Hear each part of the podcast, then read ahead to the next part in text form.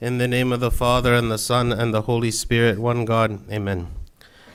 Today we read the story of King Herod who seeks to destroy uh, the Christ child. And in his attempt to do so, he, he goes and he uh, desires to kill all of the children that are under the age of two. This is why today is also the uh, feast of the 144,000 children. Uh, if you uh, were paying attention during the Synaxarion reading, uh, we celebrate the, the, today as the feast day of the martyrdom of all of the children that were killed by King Herod in an attempt to find the Christ child to kill him. And we also read about how uh, he continues to seek after uh, Christ and the Holy Family. And an angel appears to Joseph and tells him, or in a vision, he says, Arise, take the young child and his mother Flee to Egypt and stay there until I bring you word, for Herod will seek the young child to destroy him. And we see how God is always protecting um, us and, and protecting his people by always warning us of maybe different things that are happening around us that we don't even realize. Sometimes when things in our life are going um, maybe differently than what we'd expect, and then only in hindsight later on do we see how God was maybe directing us in the right direction, the right path, protecting us from something that we didn't notice or see. And so God is always a provider. He always gives us so many good things. I want to speak briefly today about some of the way ways that God provides for us. The first is is that he protects us from destruction, which is like the example we read today of uh, asking the Holy Family to go and to travel to Egypt to flee from uh, King Herod. Uh, a great example of the way that God protects us from destruction is the example of Noah before the flood. Uh, we read in Genesis chapter 6 And God said to Noah, The end of all flesh has come before me, for the earth is filled with violence through them. And behold, I will destroy them with the earth. Make yourself an ark of gopher wood. So he was preparing beforehand Noah and his family to be protected from the destruction that was about to come because he loved them and he wanted to provide for them. And even though at the time maybe everyone around Noah looked at what he was doing and saw that it was ridiculous that he would be building a gigantic boat which took so many years in, in, a, in on the middle of dry land where there was no water, um, and everyone was looking at him as being like a crazy man. Well, how is it that you could be doing this? And, and how does it make any sense at all that you would be building this large ark? And yet, this was from God. And Noah, in faith, believed and built the ark exactly as God had commanded. And in the end, we know that it did rain and everyone perished except for Noah and his family and the animals that came on the ark. So God was protecting his people. Another example of this uh, protection is uh, uh, Lot and his family in the city of Sodom before it was destroyed. Bef- when God had chosen to destroy the city of Sodom, he uh, told Lot, he sent angels uh, to warn Lot and to bring his family out of the city. And again, he was protecting them from destruction. So, this is the first way that God provides uh, for us is that whatever sinful or, or destructive influences that are around us, whether it be physically destructive or spiritually destructive, that God continually warns us time and time again to flee, to run, to get away from there. Noah to get away from the flood by going into the ark. The Lot to get away from Sodom by running away. In whatever way, or even the Holy Family, when he told him, Flee, run away from King Herod, get away from this uh, destructive source, the one who is coming to destroy. God also protects us from destruction, and He gives us so many warnings, and He, he, he wants to direct us away from things that might destroy us. The second way that God provides for us as he provides even in the midst of impossible circumstances. We read in the book of First Kings um, where there was a time of severe drought, and at the time Elijah the prophet, uh, God asked him to go and to hide um, because there were people that were seeking to destroy him. God told him to hide, and there was a drought at the time, so there was no food for Elijah to eat.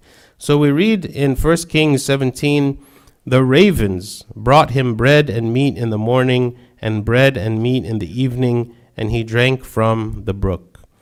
So while there was no way for, for him to have any food or anyone to bring him any food, and yet God solved this problem by having these birds, these ravens, to bring him the food that he needed to eat. And even though that this drought lasted for many years, and yet Elijah was sustained through the work of God.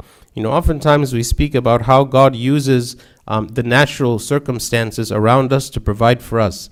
But there are times where the natural circumstances don't provide any means by which we can be sustained, like in this example. It reminds me of a story of a man uh, who was a Muslim man who was living in Saudi Arabia and he was seeking the truth and he was praying to God and he didn't know what was the true faith. Was Islam the true faith or was Christianity the true faith?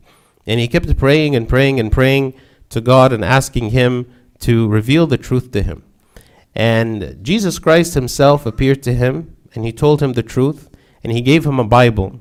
And of course, we know in Saudi Arabia there's no Bibles, right? There was no way for him to have gotten a Bible in any kind of legal way. There was no way he could have purchased a Bible that weren't available anywhere. He couldn't have bought one online and had it. So God gave this man something that was impossible, something that could not have been given in any other way because of the extreme circumstances that he was in. Also uh, reminded me of uh, another story that happened in Egypt many many years ago. There was a famous woman that uh, a missionary Christian woman that lived in Egypt. Her name was Lillian Trasher, and she was running an orphanage of 900 orphans, and there were 80, 80 widows as well, as well as other employees and staff members, refugees, and other people that lived there at this orphanage. And this was during World War II. And during World War II, all of the supplies were cut off from Egypt, so there, there was no uh, food or any kind of provisions, clothes, supplies, or anything that was able to come from other countries. And so they were at the point where they really didn't have anything left. They didn't know how they were going to survive, and she was taking care of these 900 orphans. And so she told everyone to pray, okay, to pray because there was nothing else really. There was no other solution. And um, what happened was is that there was a Red Cross ship that was full of these relief supplies, and it was actually supposed to go to Greece but it was captured by the British people at the time. And the ship had been ordered to dump all of the cargo in the water. So essentially, all of the supplies that this Red Cross ship had, they were told to just dump it. Okay, but there was a soldier that was on board this ship that was uh, familiar with Lillian Trasher and the orphanage that she ran, and he said, "No, how about we go and we give the supplies to this woman?" Okay, so they ended up supplying it. It was how much? 2,600 dresses, 1,900 sweaters, 1,000 pairs of pants, 3,800 blankets, 1,100 towels, milk, rice, all, all, everything. It was actually enough to sustain this orphanage for the rest of the entire war. And so this is an example again where God provides in impossible circumstances. There was have been no way logically that God could, or there could have been any way for this woman, Lillian Trasher, and her orphanage to be sustained in the midst of this war, and yet God provided a way. Sometimes also we feel like we are in an impossible situation, and a situation where there is no solution, and yet God can provide a way. We see Him constantly providing a way in impossible circumstances all the time. God provides for His people. Third way that God provides for us is that He protects us from the evil of other people. In Psalm 31, verse 20, it says, You shall hide them in the secret place of your presence from the plots of man. You shall keep them secretly in a pavilion from the strife of tongues. Sometimes we feel powerless in the midst of the evil of other people and the attacks of the other people and the cunning and the deception of other people, even other people that lie and, and, and, and they maybe make us even out to be the bad person. They make us out to be the evil person while they themselves are the ones that are working evil. And maybe many of us have experienced this in our life. And yet, God here is saying, What? You shall hide them in the secret place. This is King David. You shall, you shall hide him, hide them in the secret place of your presence from the plots of man. King David is expressing his faith in God that God is going to protect us from the plots of man that God is going to protect us from the evil workings of man. And the devil often uses other people as tools to attack us, to harm us in some way. And yet, here, God is, uh, the psalmist is, is expressing his faith that God is protecting, that God is protecting him, that God is protecting his people. And God can even turn these situations where we are like uh, under attack, He can turn them actually to be for our good that in the end we walk out of the situation actually stronger and better and more blessed than we were at the beginning, had this not even happened. And it is difficult to have patience in the midst of these difficult challenges and trials, and yet God is promising that in the end, He can defeat the wicked works of other people that are seeking to destroy us. God protects us from the evil works of others. Another way that God provides for us is from psychological damage. Psychological damage. What do I mean by that? We know the story of Joseph, Joseph the righteous, who, were, who was betrayed by his brothers, and they threw him into a well to be sold into slavery. Okay, we know, we know this story. Okay, and we know that in the end, God saved Joseph, and that God uh, made him to be a ruler in Egypt, and that by the end, Joseph uh, saw, you know, the, the how God was working. It says in Genesis 50 when, when God when Joseph was speaking, it says, "But as for you, speaking to his brothers, you meant evil against me, but God meant it for good, in order to bring it about as it is this day." To save many people alive. God used this situation of Joseph being sold into slavery to go to Egypt to, to, to gain favor there with Pharaoh and to be given the responsibility to uh, save the world essentially through many years of famine that was to come. But just because the outcome was good, does that mean that Joseph was emotionally healthy at that point? You know, many of us have gone through such difficult situations that even though the outcome is good, even though the outcome is that we are safe, but we've gone through such difficult challenges that we are feel like we are emotionally damaged, that we're psychologically damaged as a result of everything that we've experienced. For instance, people that like PTSD, right? PTSD is is is our reaction to some very very negative emotions and fears and things that have happened to us in our lives that even though when you look at our life today you say well today everything is fine Today, everything is good. I came out of that situation, and thank God, everything is good. But I still have all of these memories, and I still have all of these fears, and I still have all of these emotions, and I still remember everything that happened, and it's so disturbing to me. And it came to my mind the story of Joseph, because for maybe 15 years, his whole, um, you know, th- this whole trial on him from the time that he was thrown into the well, sold into slavery, lived as a slave in Potiphar's house, falsely accused by Potiphar's wife, sent to prison, forgotten in prison, and all these events that happened in the life of Joseph that took a, such a long time. And, and, and yet we don't see in his life at the end, like we see him as a, as, as a strong person. We see him as a person who's able to function well. We see him as a person who never complained against God. And one of the things that God provides for, if we have a strong relationship with Him, is emotional and mental health. That He, he allows us, because of our hope in Him, because we feel like we are not abandoned, because we feel like there is a purpose and a reason to everything happening around us, that it helps us to cope better with the problems that we come across in our life. So that even if in the end of whatever particular ordeal I'm going through, even if in the end, yes, I'm you know, like everything is okay and everything has ended and whatever problem I had has, is solved or, or over. But I come out of that more victorious in the sense that I am joyful and I am calm and I am not, I don't have long lasting emotional pain that results from something that happened to me. And this is part of what God provides for us. When we are really close to Him, when we are really connected to Him, when we have a very active prayer life, when we are tr- putting fully our trust in Him in everything, then even in the most difficult of situations, then we turn to God and He provides comfort all throughout. That we never feel alone, that we never feel abandoned, that we never feel like we are crushed beyond measure, that we cannot survive, right? And so, this emotional health, this mental health that, that God provides for us is one of the most important things of any Christian. If you look at the life of the martyrs, how is it that they could have endured such torture? How is it they could have endured such pain and suffering that they experienced, right? Because even even after, let's say God saved them from from the tortures, you would imagine from any normal person that we would be so uh, emotionally damaged from such an experience that we'd be unable to function as human beings. We, we, we would look back at the suffering that we experienced. It would have been too much for us.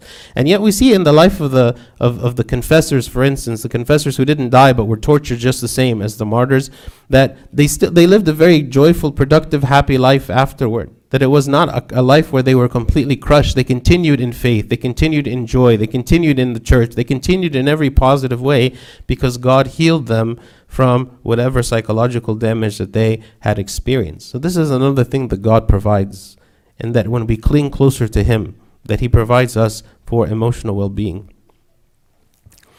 Another thing that God provides for us is He helps us to make important decisions.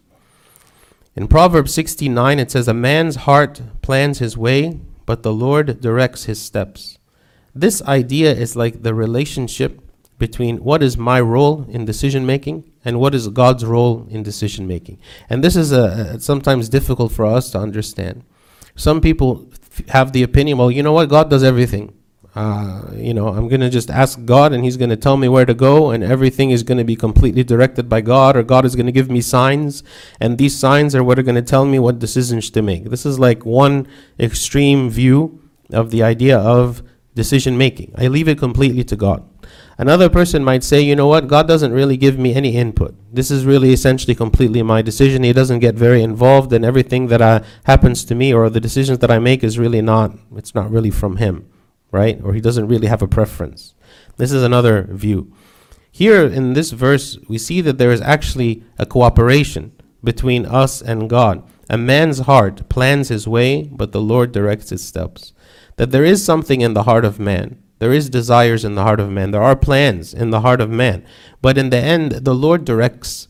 There are some doors he might open. There are some doors he might close. There are some paths that he might make smooth and easy to walk. There are some that he might make difficult to walk. There are some that I might feel comfortable to continue and pursue. There might be others where I feel, you know what, this is not a good idea. I need to I need to turn back.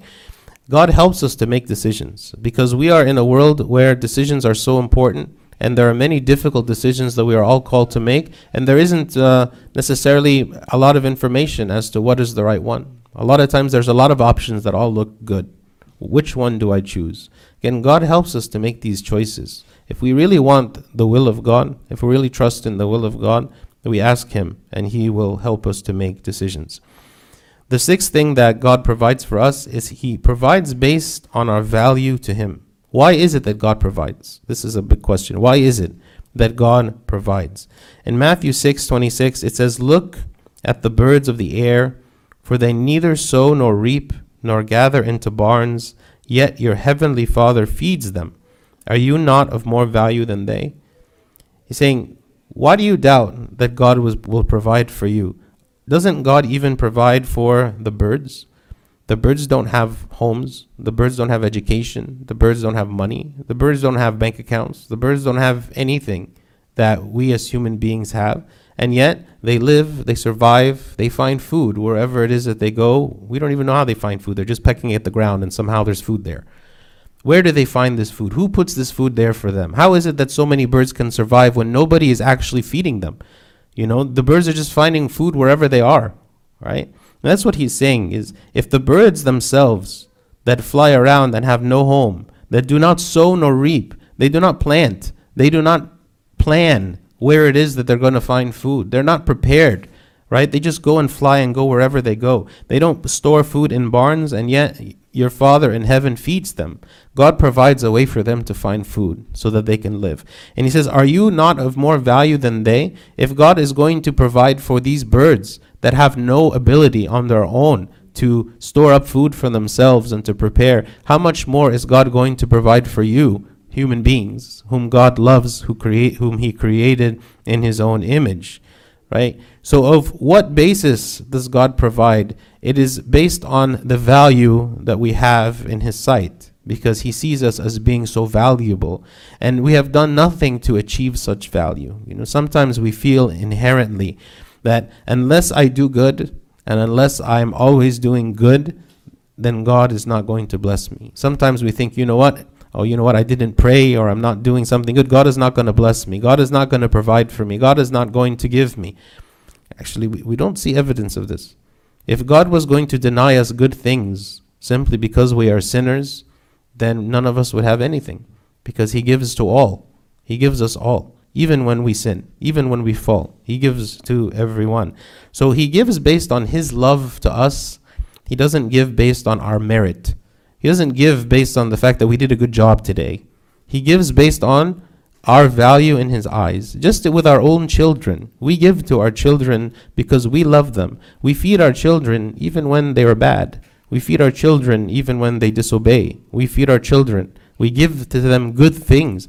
It doesn't mean that we don't rebuke them. It doesn't mean that we don't try to discipline them. But we in everything we give them what is good. Even the discipline that we give is good. It is everything that we give our children is good, regardless of what they have done. It is good what we choose to give them. And th- God is the same with us. He gives us always what is good. It is not because we have fallen short of what it is we should do that God is now angry and that God is not going to give us what is right and give us what is good. He is the provider. The last thing that God protects us from that we're going to mention is He protects us from ourselves which is very important because sometimes our greatest enemy is ourself. Sometimes our greatest enemy is the flesh, is, is our sinful desires, the things that we do contrary to God's will, contrary to God's word, that those desires that we have that lead us to destruction, that God protects us from, even ourselves.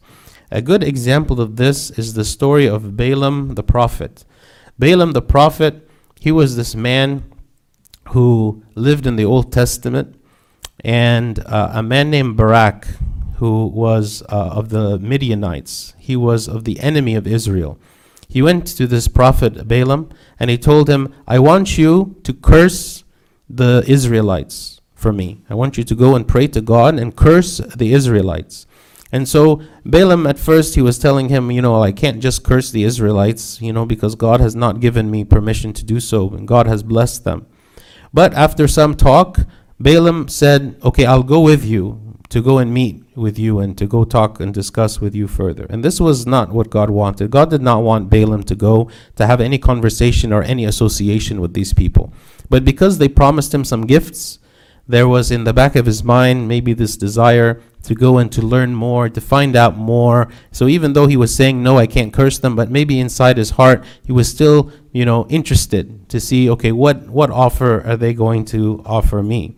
So Balaam began to go with this the, these people to in, entertain this option, which was against God's will. And he was riding on a donkey. Okay, and on the road, as he was riding on this donkey, there was an angel that appeared in front of the donkey on the road. And Balaam could not see the donkey, uh, could not see the angel. Only the donkey could see the angel. And as Balaam was trying to direct the donkey to move forward, the donkey didn't want to move. And the donkey tried to move to the side to get away from the angel. And when the donkey moved to the side, it crushed the foot of Balaam. And Balaam became angry and cursed the donkey until eventually, and he would hit the donkey, striking the donkey. And eventually the donkey completely stopped because the road was so narrow and there was no way that the donkey could pass without going straight into the angel, which would kill Balaam had he done so. And so ultimately, when Balaam understood what had happened, when he understood why the donkey didn't want to listen, when he understood that the angel was there and that had he gone forward, the angel would have killed him. Okay, he said this in Numbers 22.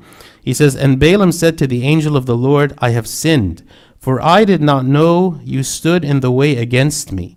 Now, therefore, if it displeases you, I will turn back. Sometimes we have our minds fixed on doing what is wrong, on wanting to pursue what is wrong. We are convinced that something that we desire is right, or we are, we are walking in a path that is crooked and, and that is not the right path for us. And God stands in our way. And sometimes the way that God stands in our way is by putting many, many, many obstacles, by making things very difficult for us, that we are not able to succeed in the way that we want to go. And this is here what was happening is this angel of the Lord was making it very difficult for Balaam to continue on the road and wanted to get his attention that the path that he was walking was the wrong path. This is you should not go this direction. This is the wrong direction for you to go. And only after Balaam discovered and realized that this angel was indeed on the road and that he realized that he was being rebuked by God for his decision to go on this journey, that he then admit, I have sinned, for I did not know you stood in the way against me. So sometimes God wants to get our attention when we've made foolish choices. And sometimes getting our attention requires experiencing some pain. Just like in the case of Balaam, his foot was crushed on this process of him discovering that God was standing in his way. So God gives us um, signals. If we are making a decision or going in the wrong way, oftentimes because of our own sinful desires, God gets our attention and He says, This is wrong. You shouldn't, you shouldn't do this. We feel a sense of discomfort. We feel a conviction in ourselves from the Holy Spirit. We feel like everything I try to do in this particular direction is continuing to fail. Because why? Because this is not God's will for me. God doesn't want this to happen to me. And this is also God's provision that He is providing us with clear barriers. And He says, This this direction is not the right way. Go back. Go a different direction. Go a different way. One of the ways that God reveals His will to us. This is another way God provides. So we spoke about seven different ways that God provides for us. The first is that God pr- protects us from destruction. Whenever there is something dangerous, whether it physically or spiritually around us, God protects us, warns us about it, wants us to flee and run away. God provides even in impossible circumstances, even when there is no human means by which anyone should expect that God could provide or to give us what we need. God finds even miraculous ways to give us what we need. The third is that God protects us from the evil of other people. That, that while we might be powerless and while we might have no uh, authority or strength to protect ourselves from the evil of others, and yet God is the one who comes and can protect us. The fourth is God protects us from psychological damage. That even when we successfully navigate a difficult situation and come out of it, God protects us from having long lasting, long term emotional damage from whatever the situation is that we experience.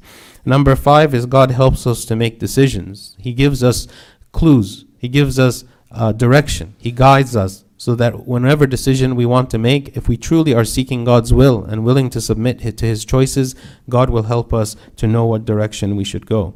The sixth is God provides based on our value to Him. He gives us good things not because we are good, He gives us good things because He is good. And the seventh is that God protects us from ourselves, from our wrong choices, from our fleshly desires, from our passions. God protects us and wants us to be aware of the, the direction that we're going and will help stop the way in front of us when we are going in the wrong direction. So may God help us to always see His work in our lives, His giving, His provision to us, and that we would be thankful and grateful for Him for every good work that He does. And glory be to God forever. Amen.